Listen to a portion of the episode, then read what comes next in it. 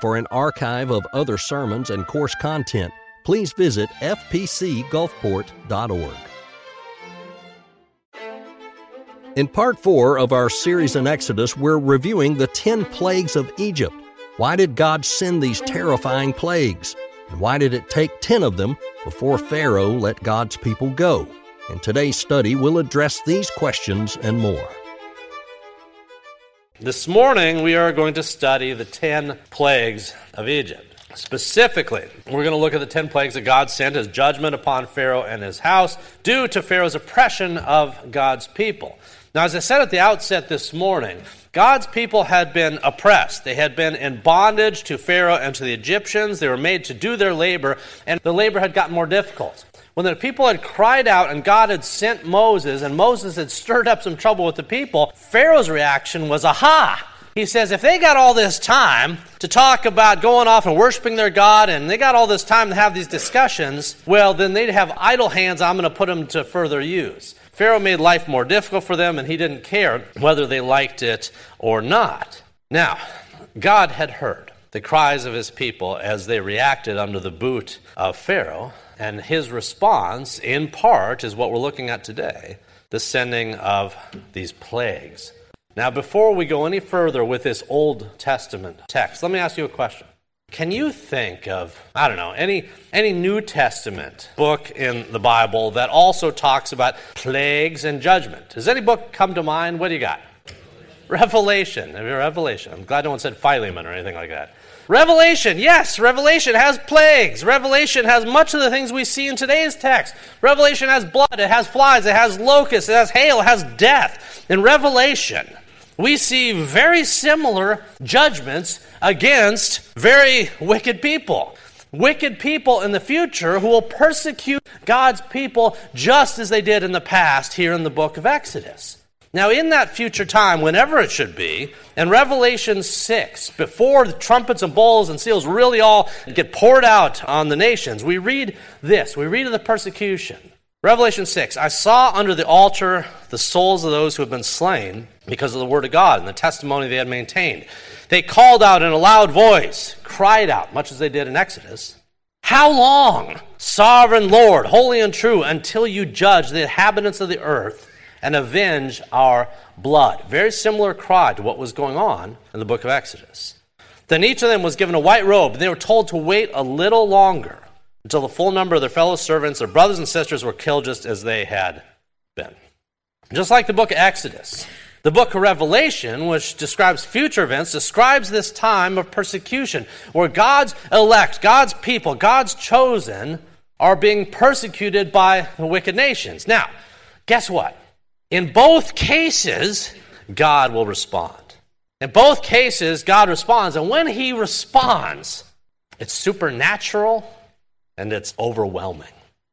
In both the book of Exodus and the book of Revelation, you see this depiction of God saying, all right, time to roll up my sleeves here. And everybody's going to know there's a God in Israel. Everyone's going to know there's a God over my people. What I'm going to do is going to be supernatural so that no one mistakes where it's coming from. And what I'm going to do is going to be overwhelming. I have been patient, but there's a season when that patience is expended. And that's what we see in Exodus, and that's what we see in Revelation. Now, just stopping there for a moment. Pretend you're an Egyptian. Pretend you're Pharaoh. Pretend you're one of these people in the future who has God's judgment poured out upon you. Now, maybe after one plague, you're like, oh, boy, whew, this is kind of unpleasant. Maybe after two plagues, you're like, boy, this is really something else. By the time you get to three, four, five plagues, by the time you get to some seals and bowls, you would think at some point that even the most resistant sinner would say, oh, God, I've no more. I've, I've had all I can take. You're awesome. I'm not. You'd think that Pharaoh and the Egyptians or the people in this future context in Revelation at some point would repent and say, my bad.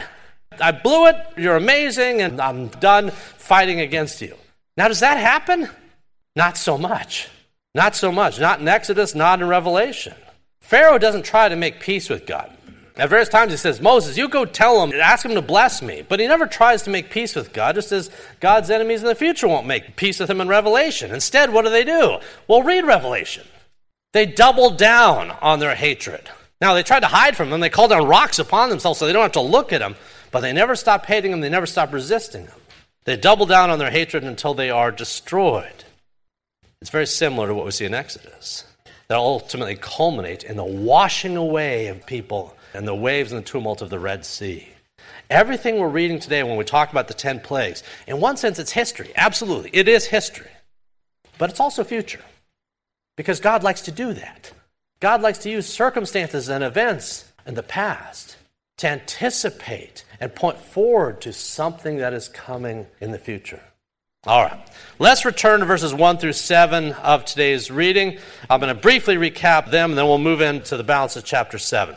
So again, chapter seven started with the Lord saying to Moses, "See, I've made you as God to Pharaoh, and Aaron your brother is going to be your prophet. You shall speak all that I command you. And Aaron your brother shall tell Pharaoh to send the children of Israel out of his land.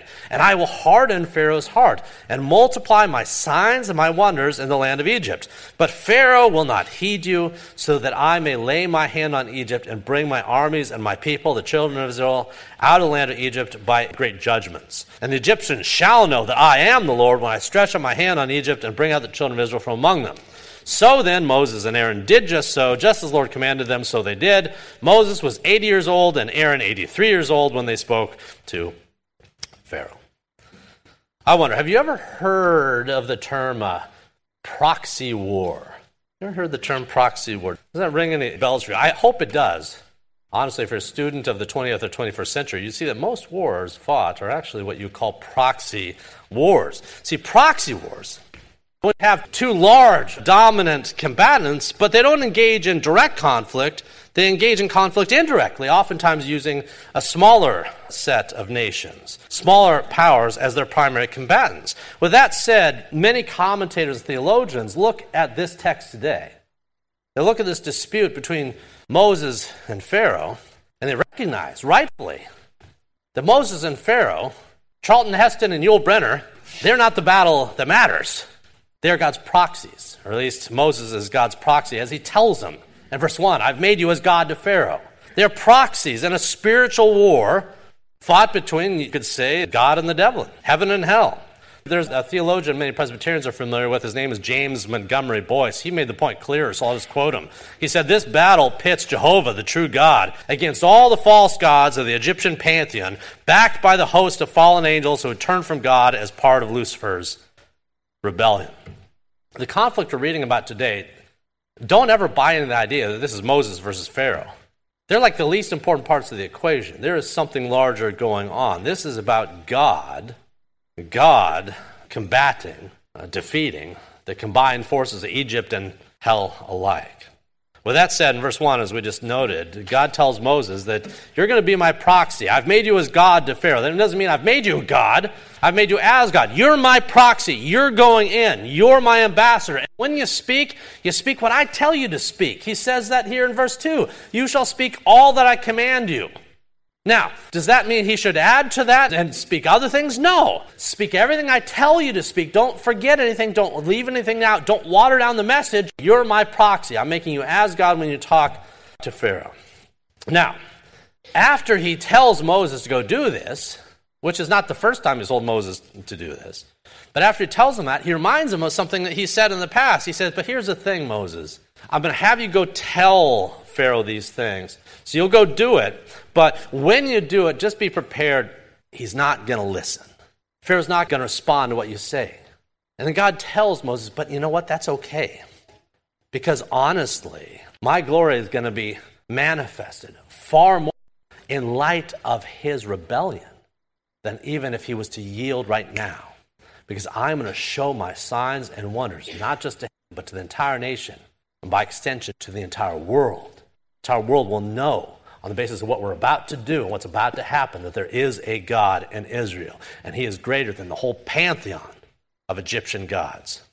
All right, let's see what happens next. Moses is going to travel to Pharaoh in verses eight through thirteen, and you're going to see this encounter. It's the second encounter they've had in the past couple chapters. So verse eight, "Then the Lord spoke to Moses and Aaron, saying, when Pharaoh speaks to you, saying, show a miracle for yourselves, then you shall say to Aaron, take your rod and cast it before Pharaoh and let it become a serpent. So Moses and Aaron went in to Pharaoh, and they did just so, just as the Lord had commanded. And Aaron cast down his rod before Pharaoh and before his servants, and it became a serpent. But Pharaoh also called the wise men and the sorcerers and the magicians of Egypt, and they also did in this manner with their enchantments. For every man threw down his rod, and they became serpents. But Aaron's rod swallowed up their rods. And Pharaoh's heart grew hard, and he did not heed them, just as the Lord had said. All right. What's going on with these serpents and rods? What is going on with this? This is somewhat unique. This doesn't happen every day. You don't have prophets throughout the Old Testament just throwing down their rods and becoming different things. What's going on with the serpents and the rods? What's taking place? Why a snake at all? Let's start there. Why a snake? God says, throw down your rod, Aaron, throw down your rod before them, and it's going to become a serpent. Why a serpent? Why a serpent? I mean, that's a sign of evil, right? That's from the garden. Why a serpent? Well, here's the thing. If you understand something about the Egyptians, you should understand this.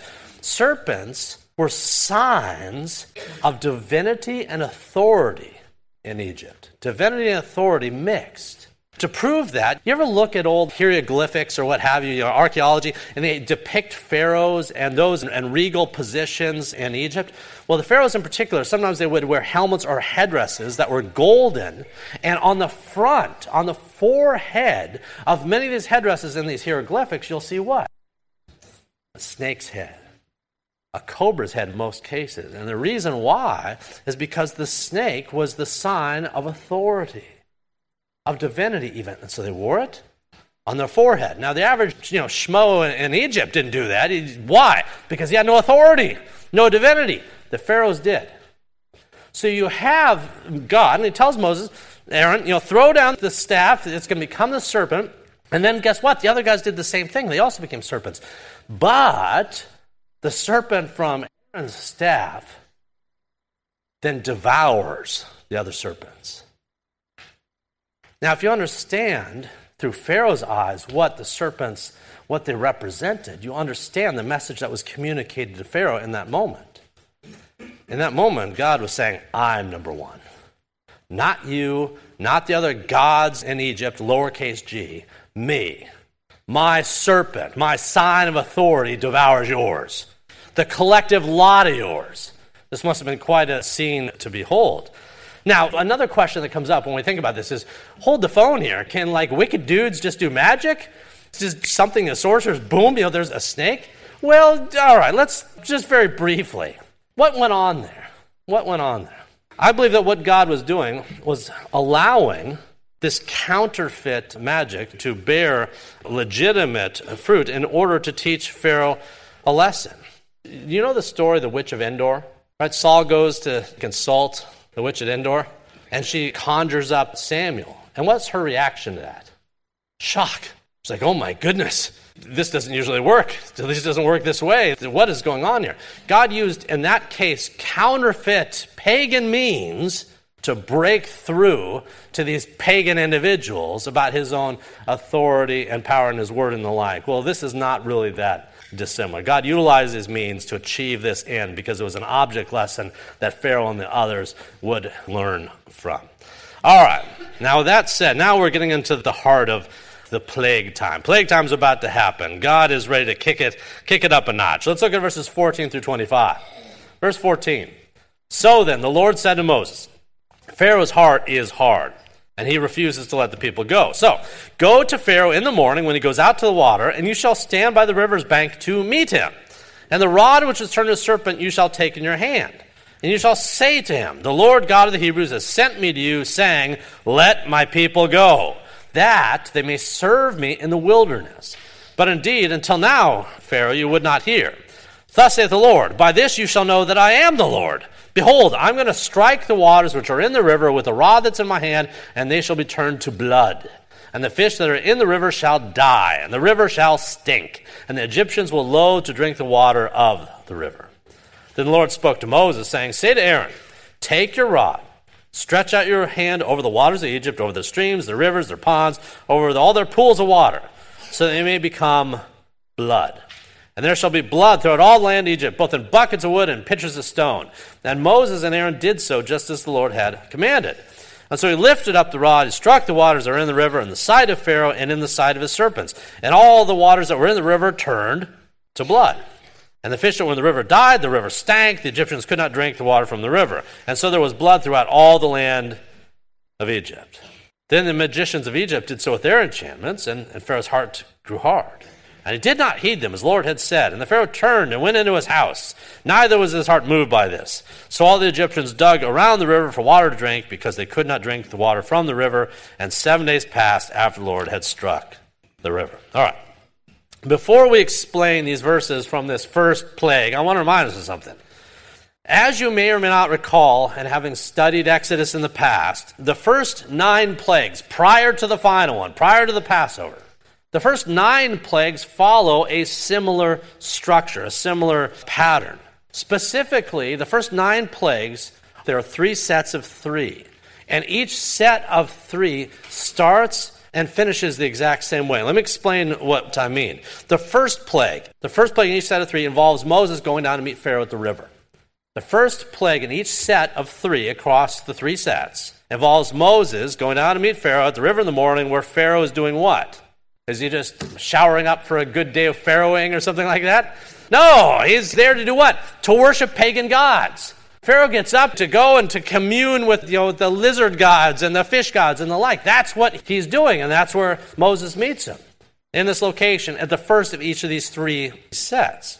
With that said, the second plague in each of these three sets involves Moses meeting Pharaoh on his home turf, in Pharaoh's own courts or chambers, so to speak.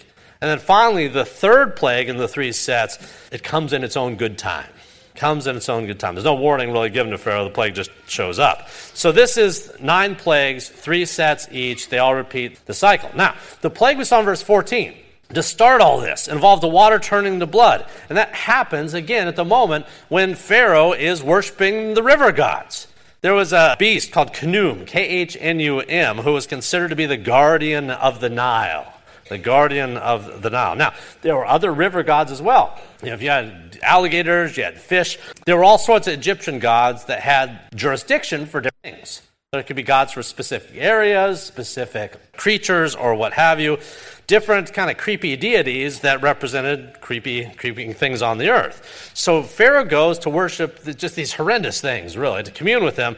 And as he's soaping up there, the God of Israel turns the Nile into blood and kills all of its all of his creatures. Now, why that? Well, what he's doing with the blood, it's the same thing as when Aaron's staff swallowed up the snakes from Pharaoh's magicians. In both cases, what's being shown here is that Pharaoh's false gods are no match for the God of heaven. If the God of heaven says, all right, so Pharaoh, you're there worshiping Khnum, the guardian of the Nile. Guardian of the Nile, that sounds pretty impressive. You know, the guardian of the Nile. Well, let me show you something. Let's see how good he guards it. Because I'm going to turn it to blood. You just watch. Boom. All of a sudden, the waters turn to blood. The fish die. It starts stinking there. Let me ask you, how powerful then, if you're Pharaoh, is this guy Khnum? How powerful are the other gods of the fish and the like? Serpak, Neith, Hathor. There's a bunch of them. How powerful were they really? When the God of Israel rolls in and says, all of them, all of these fake, false things, they are worthless, and they do not compare to my power, because with a word, the rivers and all the waterways in Egypt can be turned to blood. This was a spiritual depantsing, so to speak, of the Egyptian gods. The very ones Pharaoh's there to commune with are proven to be worthless at this moment. This is on top of the one snake eating the other snakes. See, a message should have been given to Pharaoh, each plague, really, that the false gods that we're supposed to protect, you know, when you have locusts and flies, all these different things protecting the crops, guess what? The Egyptians had fertility gods, Osiris and the like. They had things that were supposed to guard the crops. And God continually, systematically, time and time again, sends plagues with the intention, the intention of proving to Pharaoh and all the Egyptians that the gods of these things were worthless. That God himself, whether it's rivers or crops or anything, he had no limits on his jurisdiction. Every Egyptian god fell across these ten plagues. Every one of them, their power was proven to be false. And that's how God did it. The plagues weren't simply a function of, boy, I really got to beat up on Pharaoh here. Oh, gosh, I did the boils. What's next? Hail. I know, hail. That's not the way it worked. What God was doing was systematically using this host of different things to prove to Pharaoh and the Egyptians and the Israelites and the whole world that these gods of limited jurisdiction, they were nothing. They were nothing. That God could impact the entirety of the created realm with just a word. Using these old codgers, these two guys, and Scripture goes out of its way to tell us how old they are. These two guys are the source of all this, and it's breaking Pharaoh's brain throughout the process. And we'll see that more as we get towards plague number nine. All right, let's move ahead a little bit. We've talked about the blood. We'll skip past the frogs and the lice. They accomplish largely the same point I just illustrated. Let's get forward to a plague that we can all relate to in South Mississippi. What plague do you think that is?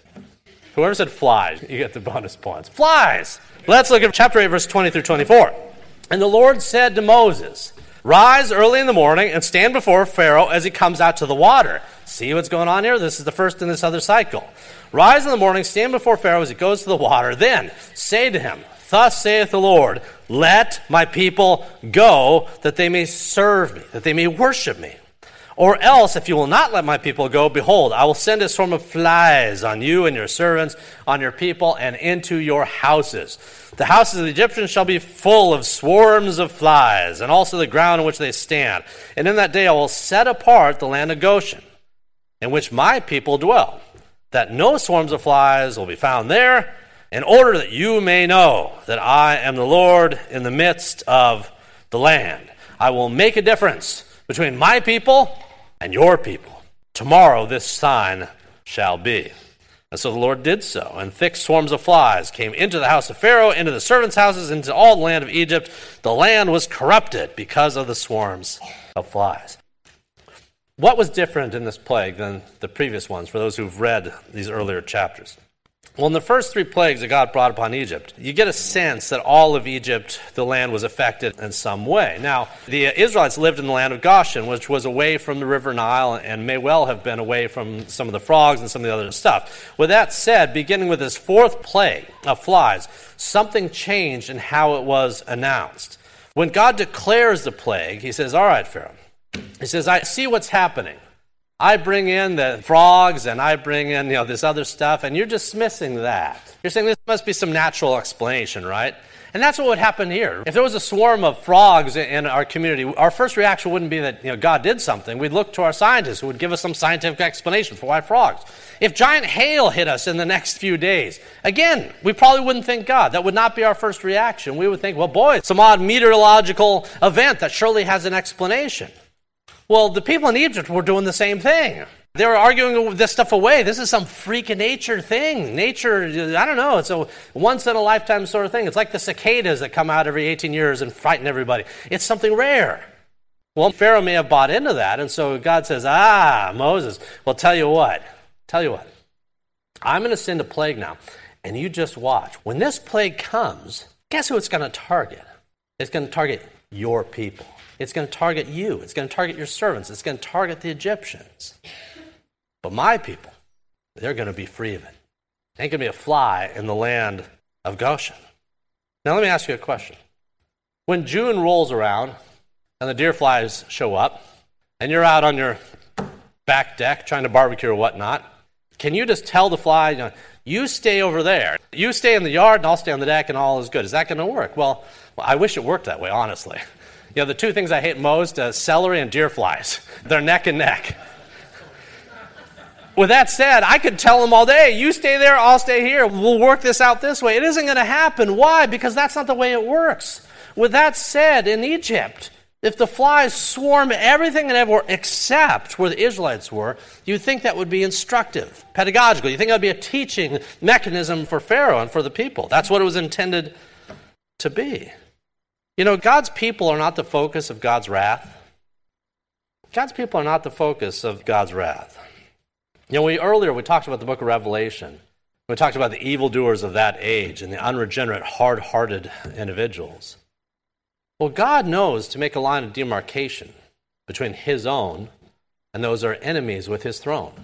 In Revelation fourteen, we read this, if anyone worships the beast and his image, and receives the mark on his forehead or on his hand, He himself will drink the wine of the wrath of God, which is poured out in full strength into the cup of his indignation.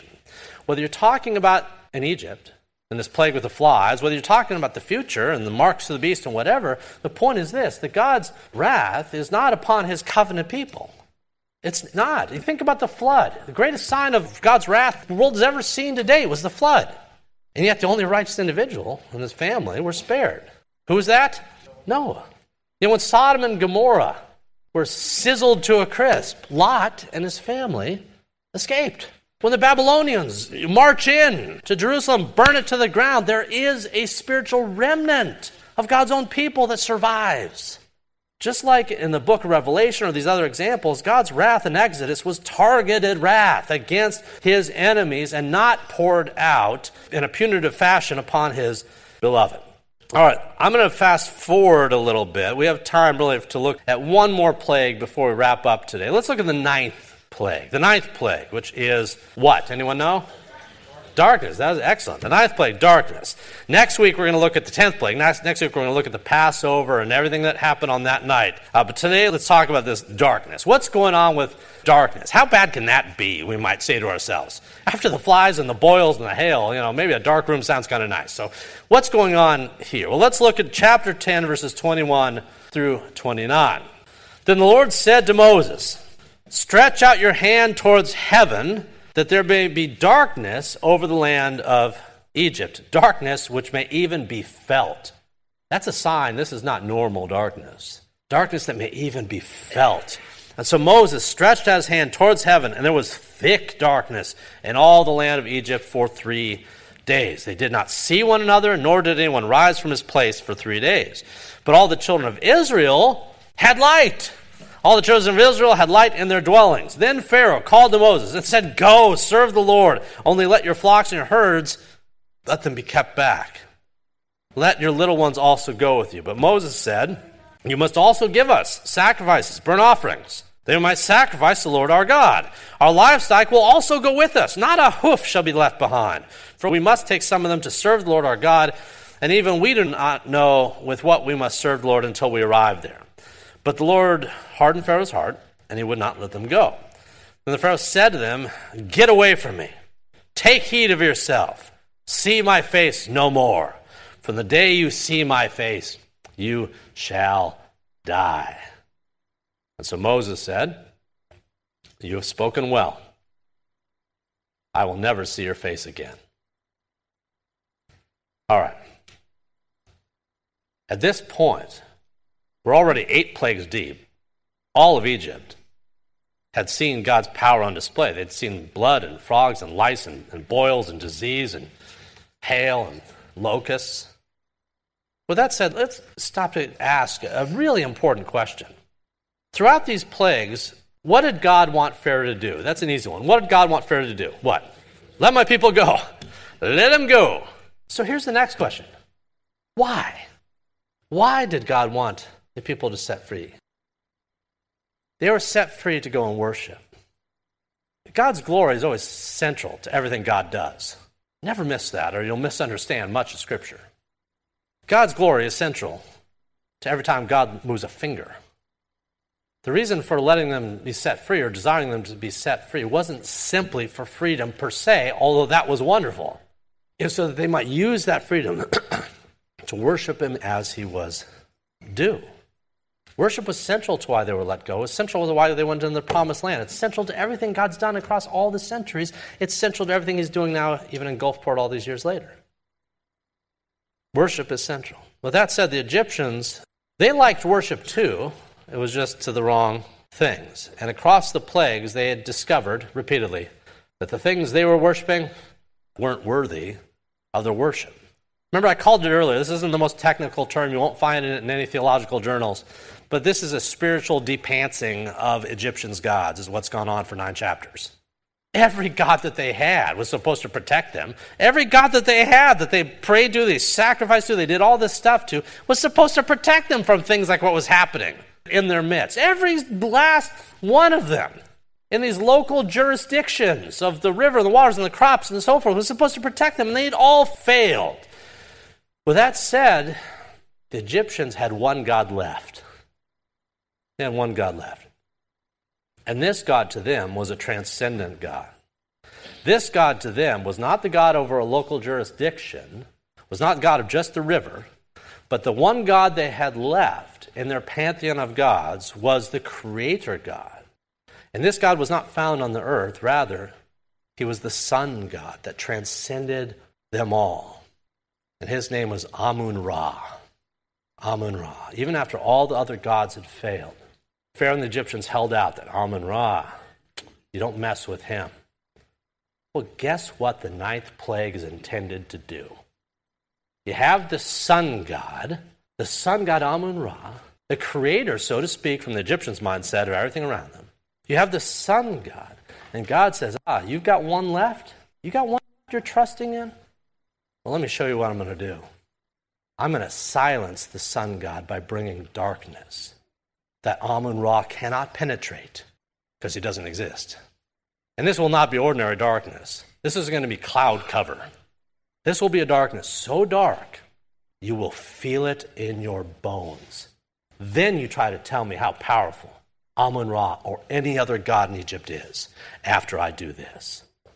So we see the ninth plague. The ninth plague brings darkness for three days across all Egypt, in Pharaoh's home, the homes of his servants, everywhere except, except where? Except in the Israelites' homes. It says that there they had light. And that gets to our earlier point, that God's plagues were intended against his enemies, but he provided the means of security and holding tight his own. And we're going to see that next week when we study the Passover. The most fearsome plague of them all will descend upon the land, and yet God's people will be secured through the blood of the Lamb. But that said, when darkness came, when darkness filled the land, when Amun-Ra was spiritually depanced, when Amun-Ra is defeated, when Amun-Ra can't help them in light of what God is doing, when Amun-Ra falls on his face, you know what it does to Pharaoh? It breaks his brain. He's got nothing left. He's rolled out all of his gods. They didn't do a thing for him. He's got nothing left except his anger. And so what does he tell Moses? He says, Moses, if I see your face again, you're a dead man.